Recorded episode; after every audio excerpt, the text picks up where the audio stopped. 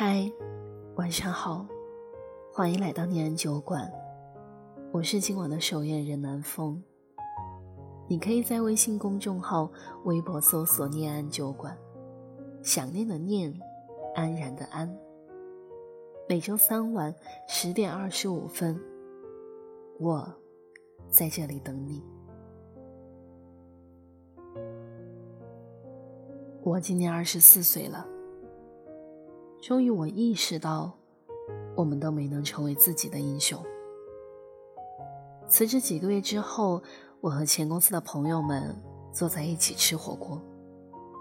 我们三个人，其中的一个男孩子和我同届毕业，半海归，岗位和我有所不同。我总觉得他看上去比我轻松。之后，我问他。你一个做金融的，来这儿做运营干嘛？他说，待遇还不错吧？那会更有成就感吗？比之前？他没有说话。那天我和另一个朋友喝多了，他没喝多。我们坐在火锅店里，嘈杂的声音掩盖了我的哭声，边烫着毛肚边问他，怎么样？难吗？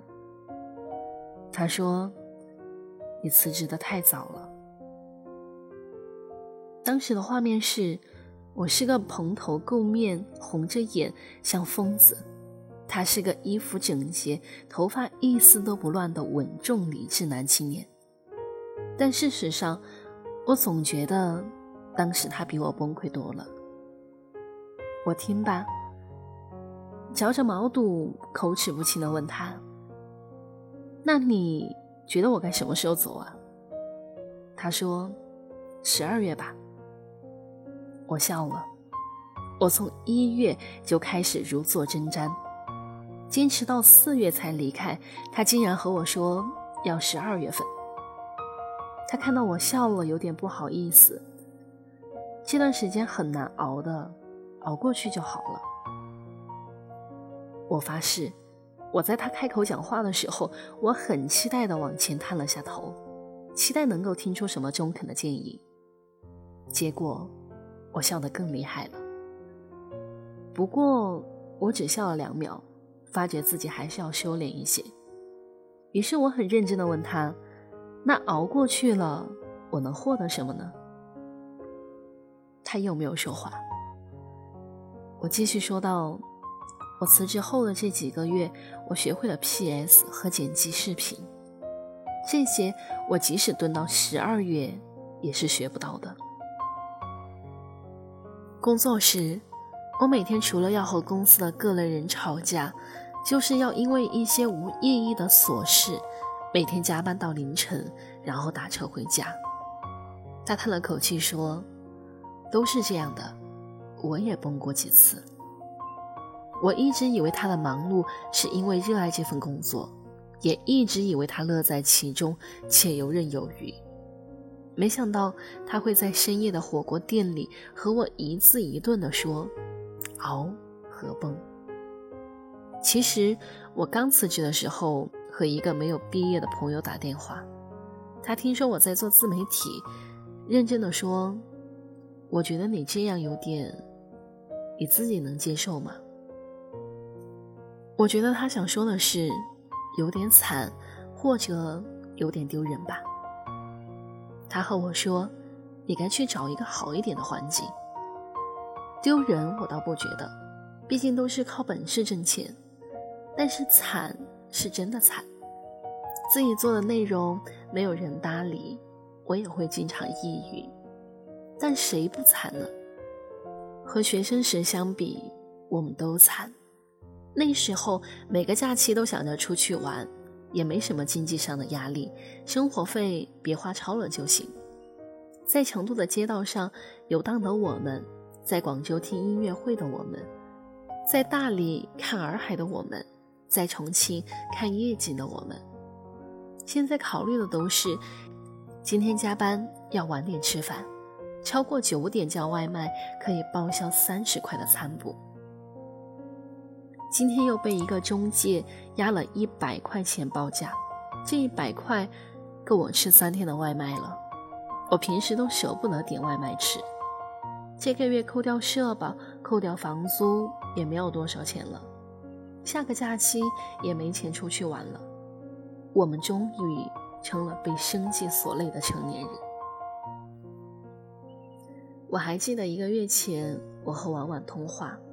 偶然聊到婉婉的事业规划和想法，婉婉博士后毕业就回到家乡，在一个节奏并不是很快的城市里做自由职业，收入也不低，暂且也不用担心住房压力的阶段。婉婉的自由生活让我挺羡慕的。从表面上来看，这就是我想要做到的样子。后来，婉婉和我提到一个烦恼。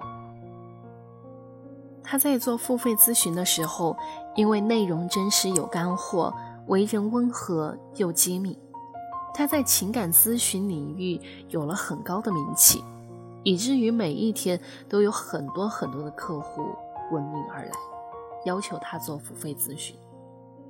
可是精力有限的他，一定要给自己的生活留下足够的空间。这才能让他整个人的状态得到一张一弛的紧张和舒缓变化。往往遇到一个讲不通的客户，这个客户用情感和道德绑架的方式，要求本就安排满档期的婉婉拿出一点时间来给他做情感咨询。这无疑违背了婉婉的原则：一来，本来安排好的既定客户时间不容更改。契约精神必须践行，这是基本的诚信。二来，这是要求婉婉必须牺牲自己的个人时间来帮助他。婉婉不同意，但这个人不依不饶的惨兮兮的模样，又让婉婉心疼。那天打电话的时候，婉婉差点哭出来。婉婉说的那句话，我记得很清楚，是谁说的？能力大的人就一定要承担更多的责任。对呀，为什么你们不去承担，反而用一句平平淡淡的“你能力更大”来堵住我所有的道路？这不是夸赞，不是用一副我很欣赏你的方式来绑架。在我原本就已经决定好我未来选择的时候，我从来不喜欢让别人来帮我做选择。忙碌了很多，我深深的明白，为什么可天总会和我强调那个时间的观念问题。接触了更多的工作后，我唯一收获最重要的东西，就是我对时间的观念加强了。个人时间在忙忙碌碌的工作学习当中显得极为宝贵。每个人也应当有一个属于自己的个人时间，来放空。思考、自处，欲戴王冠，也要有人愿意。曾经我很容易妥协，做多了别人眼中的勤奋少年。可现在，我只想做我自己，重复以前打造的人设，很累。我只想我的未来掌握在我自己的选择之上，那样我才会放心。今天我在外面散步的时候，看到夜色刚刚暗下来，二环上行人匆匆，都是刚刚下班的人。有对情侣骑着电动车从我身边奔驰而过，他们穿的也很普通，比我大几岁，和那些刚刚路人没有什么区别。他们经过我时，开车的那个男生突然喊了：“有月亮。”我赶紧抬头看了一眼，还真的是有。我忽然意识到，我们即使在生活的洗刷下满面风尘，但依然是关心月亮的人；即使在各自的生活里都有无奈的境遇，即使失去了冒险的时间和资本，即使已经过了做梦的年纪，但我们依然关心月亮。关心星星，关心大海，关心另一个星球的玫瑰和梦里的金鱼。我们都没能成为自己的英雄，却依然守着心中荒芜的英雄主义。我更愿意叫它后英雄主义。今年和我同龄的人都二十四岁了，我们都被生活所伤，却都没有被生活打败。你能带走的只有自己和自己的脾气。你曾拥有最美的爱情，你听过最美的旋律，触摸过一个人孤独的恐惧。感谢您收听到这里，我是南风，我在成都，对你说晚安，好梦。